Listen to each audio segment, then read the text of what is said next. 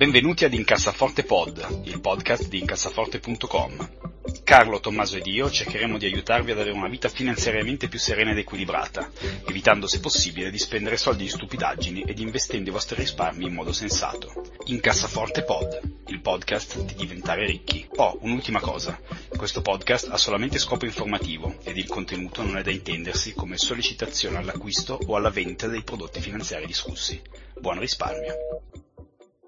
Salve a tutti e bentornati ad una nuova puntata di Incassaforte Pod, il podcast di incassaforte.com, ehm, un podcast che cerca di aiutarvi a prendere decisioni finanziariamente intelligenti, eh, per quanto possibile vi date le nostre capacità mentali. Eh, io sono Andrea Alfieri, con me c'è eh, Tommaso De Benetti. Ciao a tutti. E Carlo Thanos. Ciao a tutti. Eh, pronto direi per delle scoppiettanti vacanze estive? Direi sì, sì, prontissimo, prontissimo. Guardate, ho già modo di spendere un sacco di soldi, però quest'anno, come dicevo in qualche puntata fa, farò le vacanze praticamente gratis grazie al fatto che mi sono venduto anche i calzini su eBay e quindi quest'anno e te li hanno comprati gratis. Te li hanno sì, sì, me li hanno comprati perché ho scoperto che ci sono dei giapponesi che li pagano di più se sono usati e puzzano. Quindi state Ah, quindi sei proprio entrato nel mercato fetish. Uh... Adesso no. sono probabilmente imbustati in qualche distributore della metropolitana di Tokyo. Ma è, è vero o è una bugia questa cosa? No, è vero che questa cosa esiste, non è vero che ho venduto i miei calzini perché non me li ha comprati nessuno. E sì. credo che sia contro la policy di eBay anche. Sarebbe stato bello però vendere tipo smelly socks. esatto, Vabbè, esatto smelly.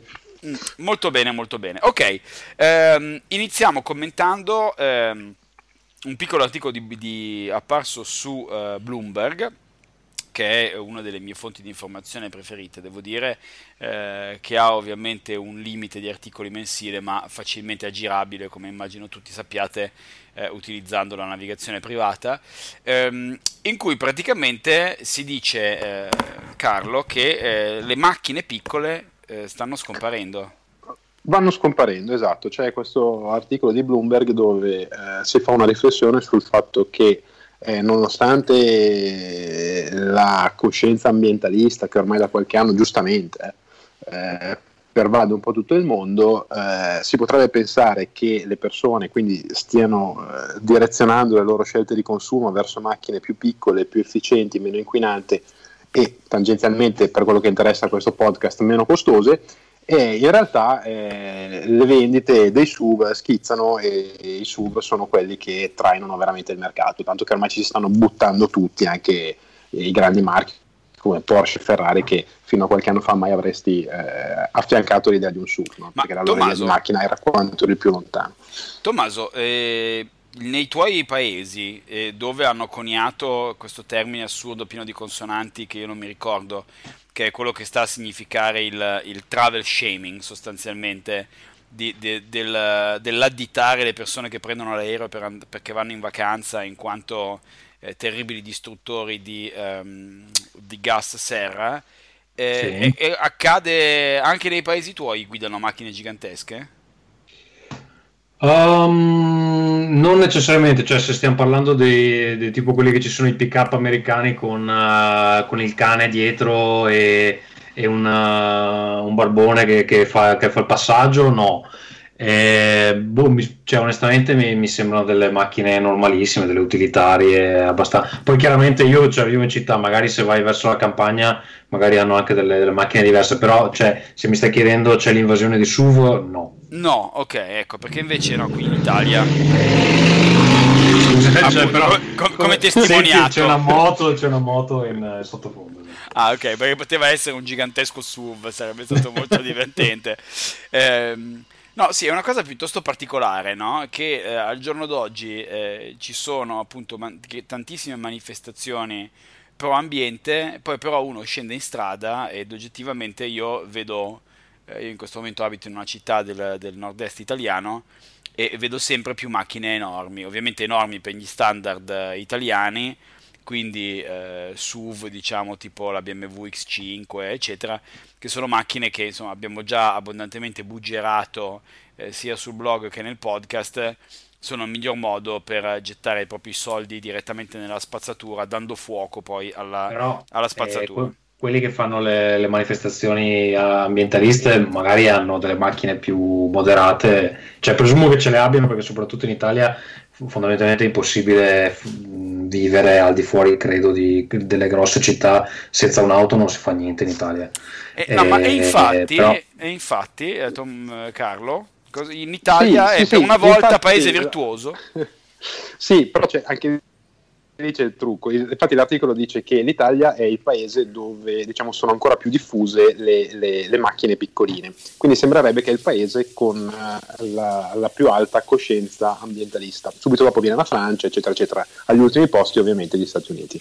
Eh, in realtà, il motivo, secondo me, molto più prosaicamente, è che avere in Italia una macchina costa tantissimo. Ti ammazzano di tasse, imposte e costi vari, e subito dopo l'Italia su queste cose c'è la Francia. Quindi inevitabilmente i consumatori di questi paesi vanno verso macchine più piccole perché se il SUV costasse poco l'italiano secondo me ci si butta sopra a pesce.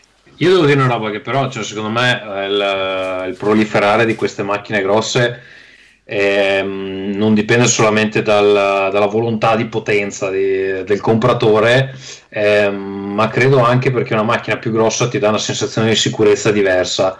Um, questo lo dico dopo essermi schiantato due volte con l'auto e, senza eh, dubbio. Senza devo, dubbio. devo, dire la verità che una macchina più grande mi avrebbe fatto comodo uh, le due volte che mi sono andato a far male perché evidentemente sono macchine più robuste e tu hai sempre la sensazione che se, che se è l'altro con la macchina piccola cioè muore, muore, lui e tu no.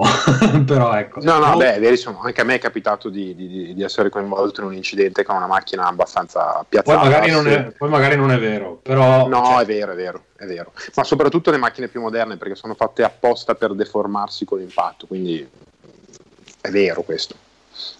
Sì, senza eh... dubbio certo, eh, rimane il fatto che non, non, per questo andiamo in giro con i carri armati, insomma. Ecco. No, no, no, naturalmente, però il, il, il, ragionamento che ha fatto Tommaso è giusto.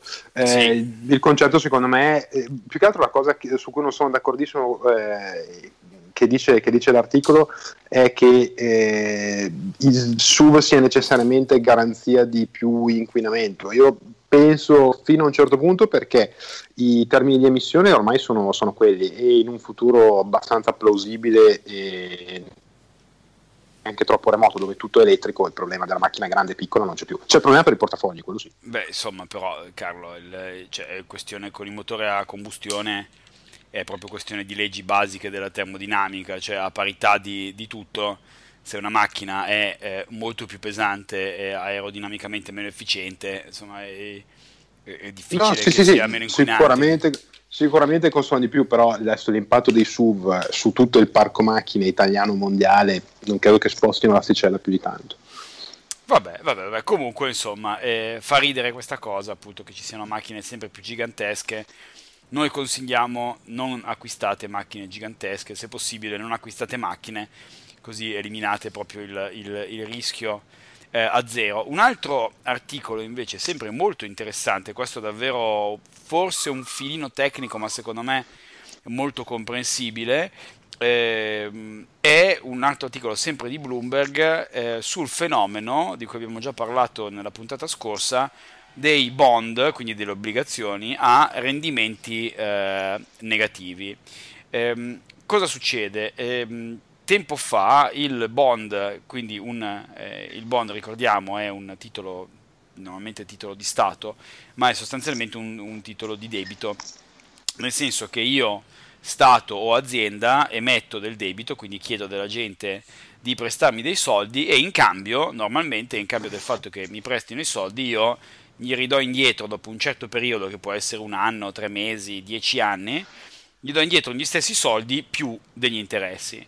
Ora, eh, in tante situazioni, in particolare eh, in Giappone, ma eh, ad oggi una grandissima quantità eh, anche in Europa, ci sono questi bond a rendimenti negativi. Quindi, se voi andate a cercare la quotazione eh, del famoso Bund tedesco, quello che è un po' ehm, diciamo quello su cui si calcola poi lo spread, il famoso spread, ehm, se voi prestate i soldi alla Germania per 10 anni, dopo 10 anni vi ridaranno gli stessi soldi meno qualcosa.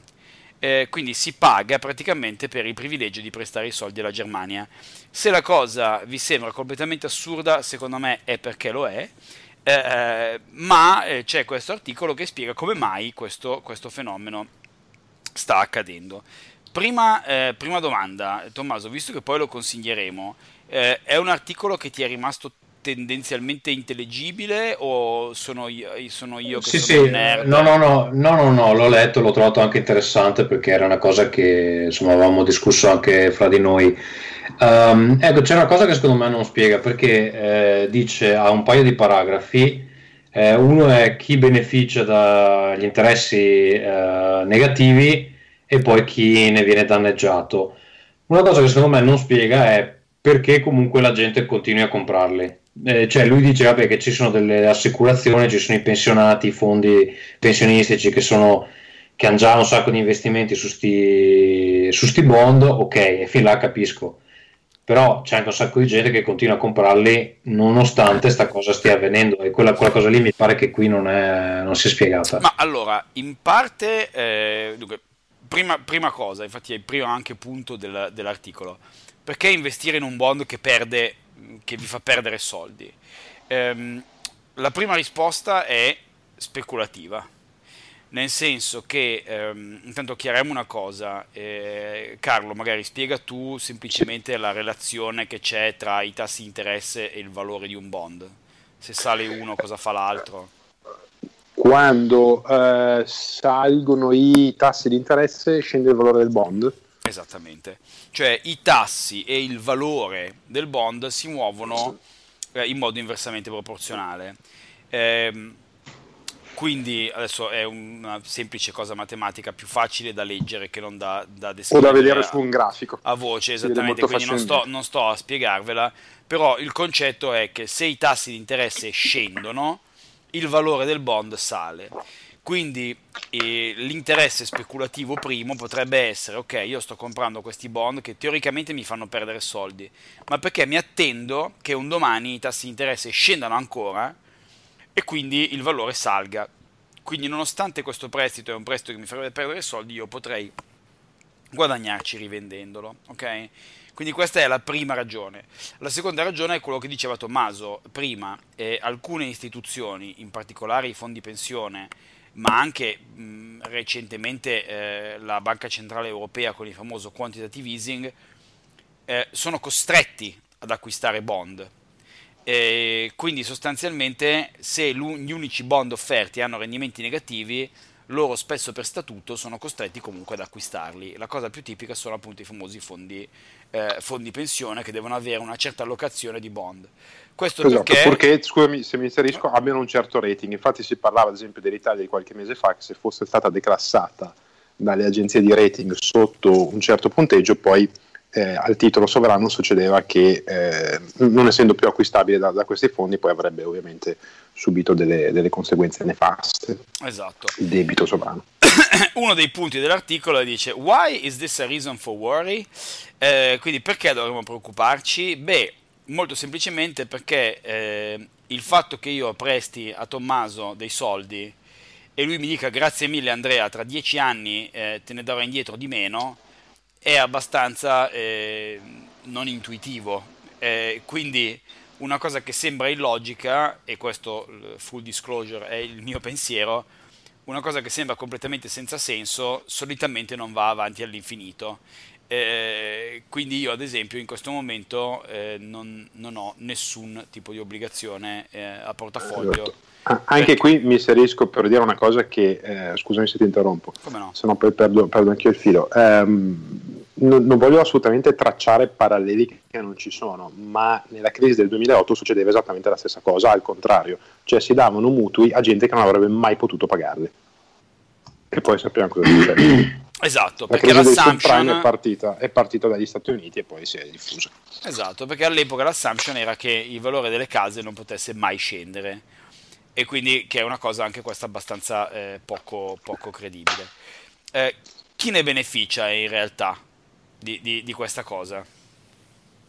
Carlo? Ma, eh, beneficia se... dei, dei rendimenti negativi del prestito? Chi ha bisogno di liquidità solitamente chi presta i soldi, no? Cioè, onestamente, voi sì, immaginatevi... Di esatto. Di cioè, erogare liquidità voi immaginatevi eh, la, lo sballo. Se voi poteste comprare una casa e il mutuo fosse negativo, cioè che vi fate prestare 100.000 euro e poi nel tempo ne ridate 90.000, voglio dire, è una figata come concetto. Infatti in tutto questo una delle grandi critiche eh, di alcuni economisti è il fatto che que- in questa situazione i vari governi dovrebbero in realtà prendere a prestito molti soldi e investire in infrastrutture, perché ovviamente verrebbero remunerati per spendere soldi, che è una cosa un po' particolare. Ehm, poi l'articolo va avanti e si pone altre domande un pochino più, eh, diciamo, vanno un pochino più nel, nel, nel dettaglio. Eh, metteremo il link all'articolo ovviamente nel, nel, nel testo a commento del, del, del, blog, del podcast, scusate. Eh, è molto interessante, io consiglio assolutamente di, di leggerlo perché piuttosto spiega abbastanza bene, devo dire, eh, quello che sta succedendo ad oggi. Eh, Tommaso, tu invece hai un altro articolo da consigliarci. Sì, allora c'è questo articolo che si chiama uh, Be More Successful, New, Hard, uh, Ar- scusate, New Ar- Harvard, non riesco a dirlo, uh, Research Reveals a Fun Way to Do It, insomma, eh, per, essere più, per essere persone di successo, cioè questo Uh, nuova, nuova, ricerca di Harvard che rivela un modo divertente per farlo. Insomma, il divertente qui è molto relativo. Fondamentalmente c'è questo tizio che si chiama Sean Acor, che è stato anche al TED, che non vuol dire un granché perché ho anch'io amici che sono stati al TED. Um, che se n'è uscito. Ah, amici con... di cui non hai un'altissima considerazione, quindi mi di capire. Ma no, Simone Trimarchi che fa l'altro podcast con me è stato al TED, quello di Roma che hanno fatto a Roma, ah, a Milano scusa, no, no a Roma. Quindi vabbè, insomma, ci, ci arrivano un po' tutti, ecco diciamo. Ehm, e questo tizio se ne è uscito con 5 regole che uh, permettono in teoria alle persone di, di, avere più successo nella vita. Ovviamente bisogna definire cosa, cosa si intende per successo. Comunque ve le riassumo. La prima è che uh, non è il successo che vi farà diventare felici, ma bensì è la felicità che vi darà il successo. So che sembrano un po' delle massime zen, un po' tipo Osho, le frasi le più belle le, famo- frasi le famose frasi di Osho. Esatto, però fondamentalmente eh, il, il, succo di questo punto è questo, che una persona che ha un, un outlook uh, ottimistico uh, sulla vita tende ad attirare eh, occasioni che altrimenti non si presentano. Questa cosa l'avrete sperimentata anche senza il backup di dati scientifici, fondamentalmente quando uno ha confidenza, quando uno non ha la, la bava alla bocca e quando uno non, non ha paura di fare le cose, eh, tende a, ad avere più successo. Questa qua è proprio una cosa che vi sarà capitata anche nella, nel, insomma, nella vostra vita. Se non vi è capitata, in, sicuramente... in particolare direi eh, nelle relazioni con, con la patata ma sì, ma è evidente, quando c'hai la, la, fame addosso non ti, non, non eh, ti non te se caga nessuno, se invece esatto. sei bello confident. sì, sì, scusate. È evidente, è una cosa, una lezione di vita che tu, tu, prima o poi tutti quanti impariamo. Esatto. Comunque, eh, la seconda è che um, vedere i problemi come sfide e non come minacce uh, tende a uh, dare come outcome un successo superiore. Eh, in particolare qui fanno l'esempio dei banchieri che uh, quando c'è stata la crisi che, di cui parlava Carlo eh, prima, um, molti vabbè, avevano de- dei livelli di stress assurdi, quelli che invece però hanno preso la cosa con una certa filosofia e l'hanno vista come una sfida da superare, sono quelli che poi um, hanno avuto più successo nel, nella ripresa. Um, la terza regola è che eh, se tu lavori il doppio eh, la cosa peggiore da fare è quella di tagliare il tuo network uh, sociale. Quindi di, so- di, solito cosa succede? Uno lavora tanto, dice non ho tempo di uscire, non ho tempo di vedere i miei amici, sarà per un'altra volta. Invece eh, pare che eh, scientificamente se uno lavora di più ha più bisogno di avere un supporto di tipo sociale eh, da, da parte del suo network di amici o di conoscenti, eccetera. E quindi, insomma, se decidete di passare 12 ore in ufficio ogni giorno, sappiate che eh, fondamentalmente state contribuendo alla vostra infelicità ehm, quando tagliate uh, le, le, uscite pubbliche o uh, eh, l'andare a bere la birra con gli amici venerdì sera. Questo è piuttosto, tra l'altro, intuitivo, no? Eh, nel senso che io non, non, non, so voi, ma io noto che nei periodi in cui mi, mi ammazzo di lavoro, cioè ho, ho bisogno di eh, serenità, certo, ma ho bisogno anche di un po' più svago del, del normale. Cioè, di solito appunto certo. quando, quando, uno è in vacanza è contento no? nel, nel stare a guardare le montagne, la cosa finisce lì. Ma Beh, però qui, qui, fanno un esempio adesso, mm, non, non, è l'esempio preciso, ma è quello, cioè tipo tu devi, fa, devi fare la tesi e dici vabbè io per un mese non esisto, non mi contattate, non esco, devo, scrivo mattina, sera, notte, giorno, ok? Ecco, quando fai così probabilmente eh, la tesi non riesci a finirla perché subentrano poi degli altri meccanismi psicologici dove in assenza di, questi, uh, di, di questa esperienza sociale poi insomma non riesci a concludere, ecco diciamo così. Non so se poi subentri anche un minimo di depressione, subentri dello stress aggiuntivo, eccetera.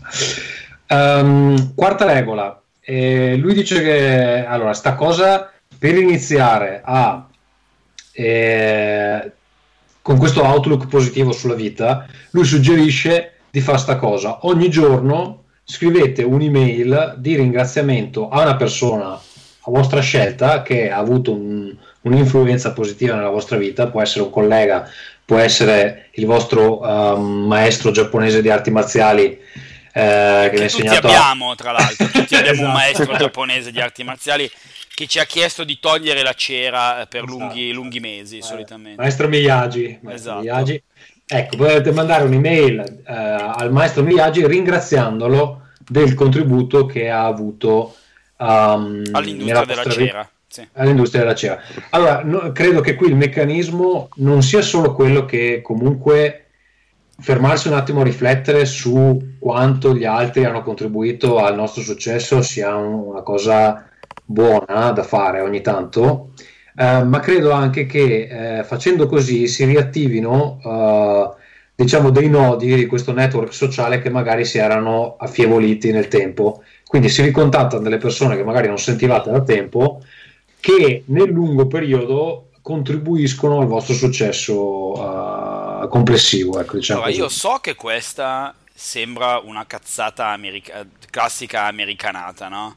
Mandate la mail di ringraziamento una al giorno, che è impossibile perché se io facessi così, eh, lavoro in un'azienda in cui le persone con cui collaboro sono circa 30-40, alla fine quindi dopo un mese ho finito le persone da ringraziare. Eh, Vabbè, ma allora non hai magari... maestri giapponesi da Io no, no, non ho maestri giapponesi, non volevo dirvelo. Tu ce l'hai, Io ce l'ho, purtroppo. Io tu eri uno di quelli che faceva judo? E facevo... Sì, sì, sì, sì. L'ho fatto per tantissimi anni.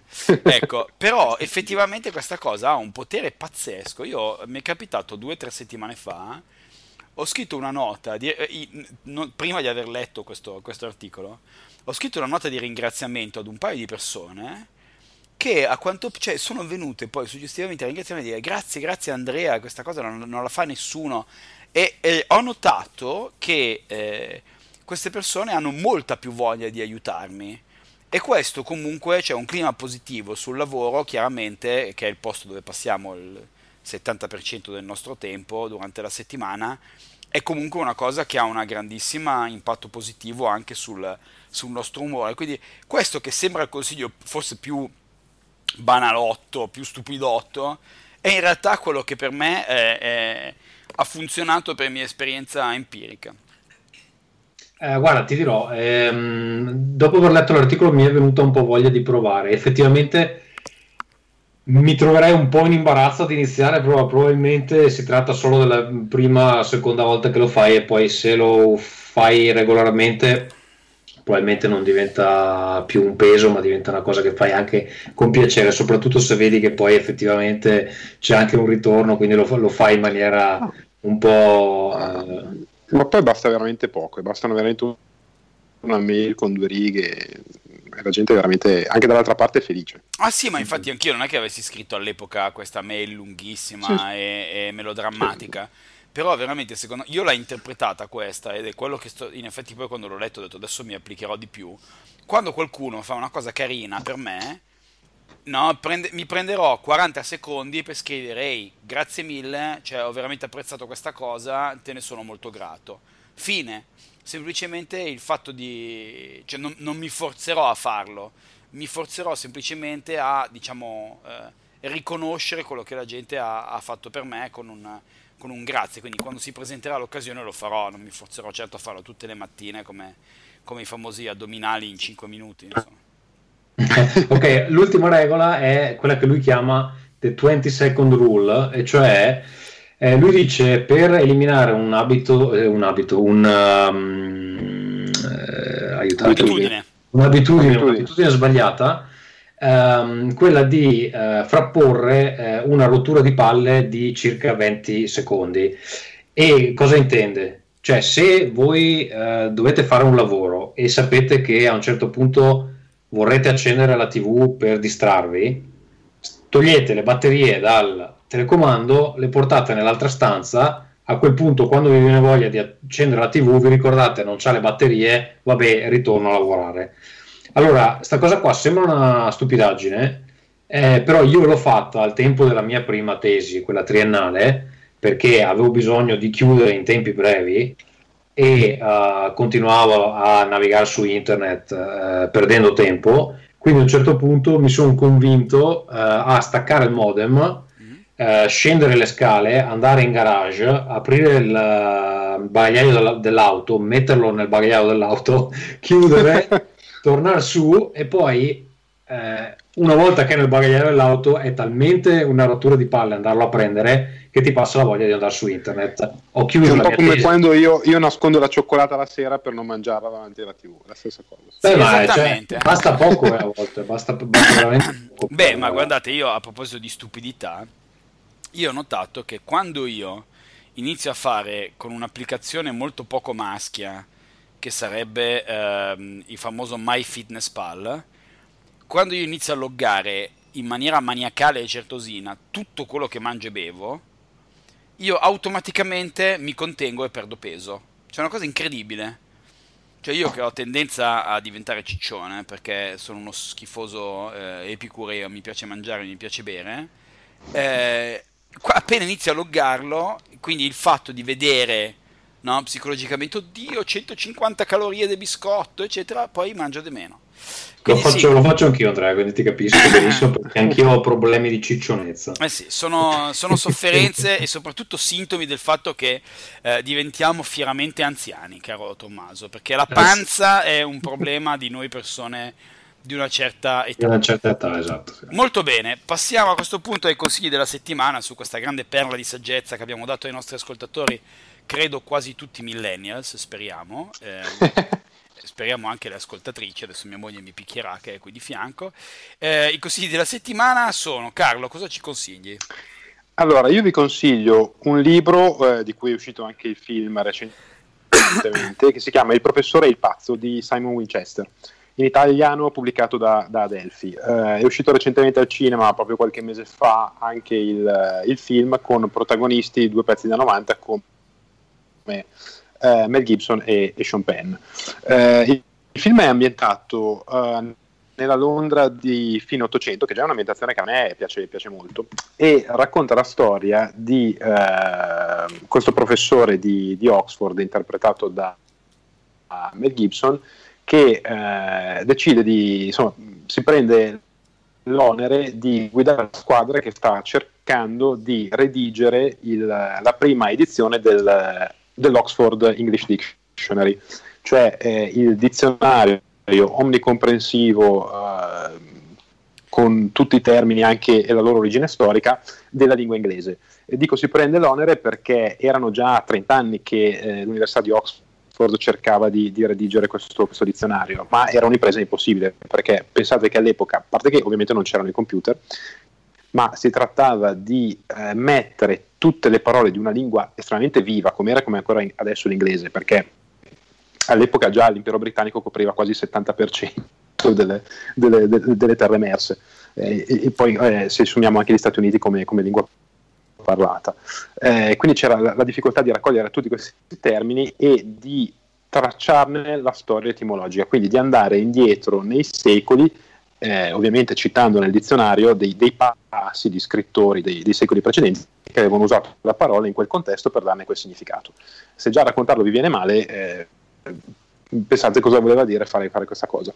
E niente, la, la, la, diciamo, inizia questo, questo, lavoro e ovviamente già alla lettera A ci sono dei problemi enormi per cui il tutto si, si, si blocca, se non che a un certo punto eh, eh, Mel Gibson ha, ha, un'idea geniale, cioè in, in, tutti i libri che vengono stampati nell'impero britannico un, fa inserire un volantino dove si dice, dove si chiede l'aiuto di tutti i, i cittadini dell'impero nel, nel, nel redigere, insomma, nell'aiutare a redigere quest'opera. Quindi chiede a tutti di prendere una parola qualsiasi e di eh, scriverne delle citazioni all'interno della storia per, per raccontare un po' eh, quella che è l'origine parola. Il primo episodio lì, diciamo, insomma, mondiale di, di crowdsourcing. Sì, esatto, esatto, esatto, bravissimo. Io volevo dire di rete neurale, ma crowdsourcing è, è, è un'idea ancora, è una parola ancora migliore. Eh, anche così però le difficoltà sono tremende perché poi ci sono anche insomma, eh, ingerenze politiche perché c'è, c'è, chi non vuole che il dizionario inglese riporti tutti i termini inglesi, quindi vuol dire anche le parolacce usate dai marinai, per capirci, ma insomma la lingua inglese è una lingua incravattata, la lingua della regina, eccetera. Eh, tutto questo poi ehm, prende una svolta particolare quando eh, la storia di la vita di Mel Gibson invece a quella di un altro personaggio un certo Brucey Minor che è un, un, un, carcerato, non vi dico perché per come, insomma, lo, lo si scopre nel, nel, corso della storia, se no vi racconto tutto, eh, il quale dà un contributo dal carcere enorme per, per, perché è un genio di fatto, per aiutare Mel Gibson nella, nella, nell'impresa e poi naturalmente i due eh, insomma, si conoscono, le loro vite si, si, intrecciano, diventano amici, eccetera, eccetera. È una storia vera, naturalmente. Eh, secondo me è veramente che vale la pena di, di, di seguire. Ecco. E purtroppo non c'è Adebisi in questo... No, in que- no, no. Adebisi non c'è. No. Va bene. Eh, Tommaso, cosa, cosa ci consigli invece tu? Pronto? Pronto? Ah, Tommaso credo sia caduto. No, no, no, ah, sono, no. sono, qua. È che ogni volta stacco il microfono poi mi dimentico di riattaccarlo. Allora, dicevo, ehm, ho scoperto questo uh, podcast uh, ieri. Uh, ogni anno cerco sempre di, di, sentirne di nuovi, poi elimino quelli vecchi che non ascolto più, eccetera.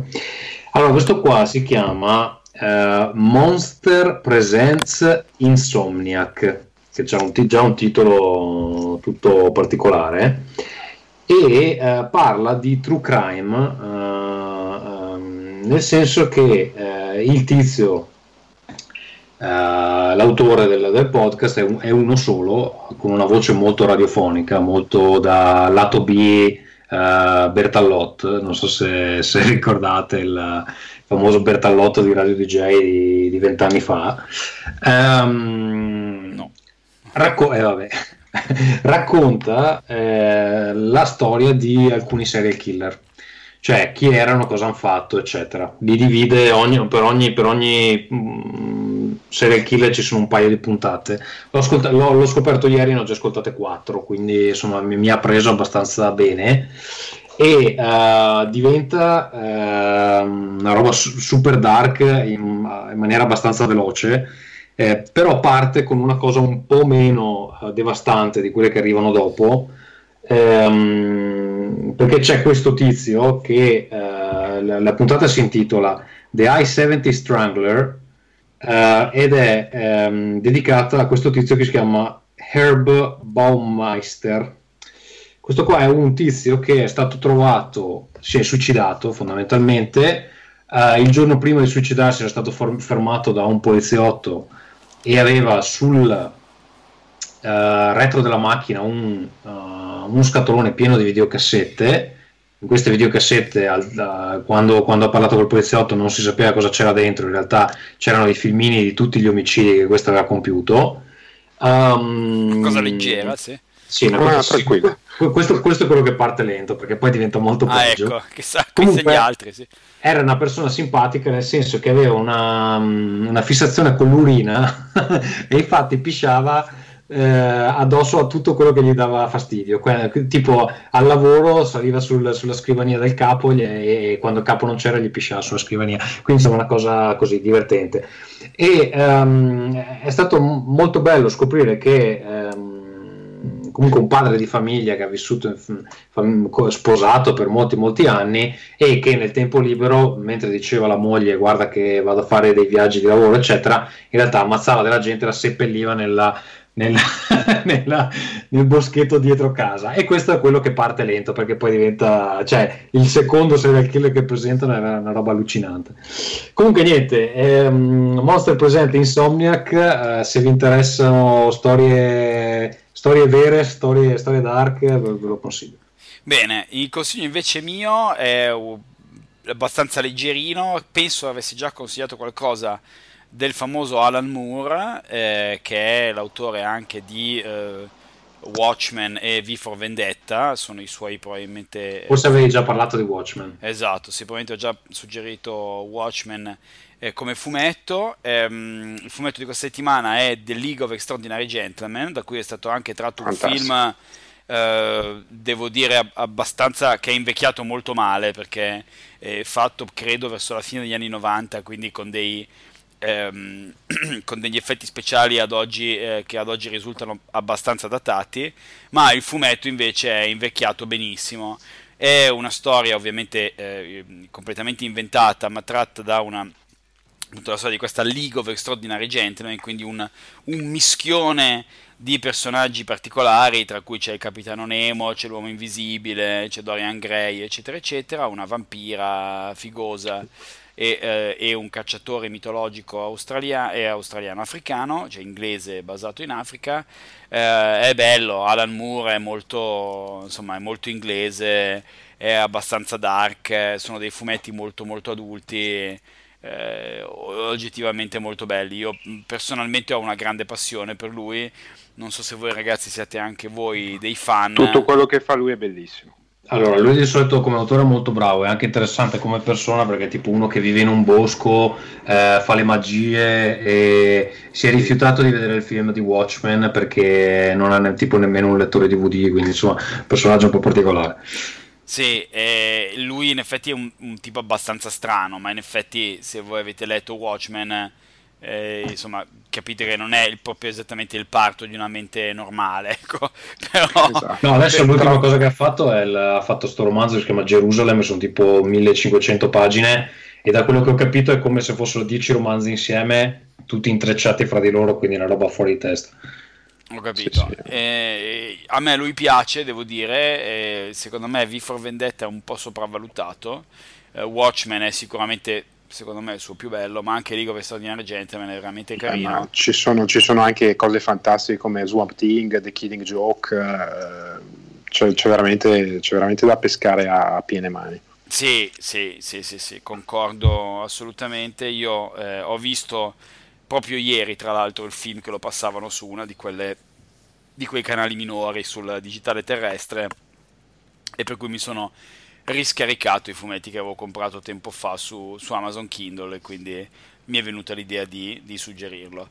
Bene, io non avrei altro da, da dire. Eh, ragazzi, voi avete eh, suggerimenti addizionali, spam, eh, iniziative benefiche o altro da suggerire? No, io vi saluto e se volete seguirmi mi trovate a, eh, su Twitter a, a @tdebenetti. Carlo? Anch'io vi saluto e auguro a chi deve andare in vacanza una buona estate. Esattamente, io mi unisco agli auguri di buone vacanze, speriamo che siano delle vacanze frugali e nel rispetto delle banali norme finanziarie, ma anche no, se avete bisogno di un divertissement durante l'estate, eh, perché no, concedersi qualcosa di extra, andare a fare dei bei viaggi è secondo me uno dei modi migliori di spendere eh, i propri soldi. Io sono Andrea Alfieri, vi saluto, vi ringrazio, ci sentiamo non so precisamente quando. Ciao a tutti. Ciao. Ciao.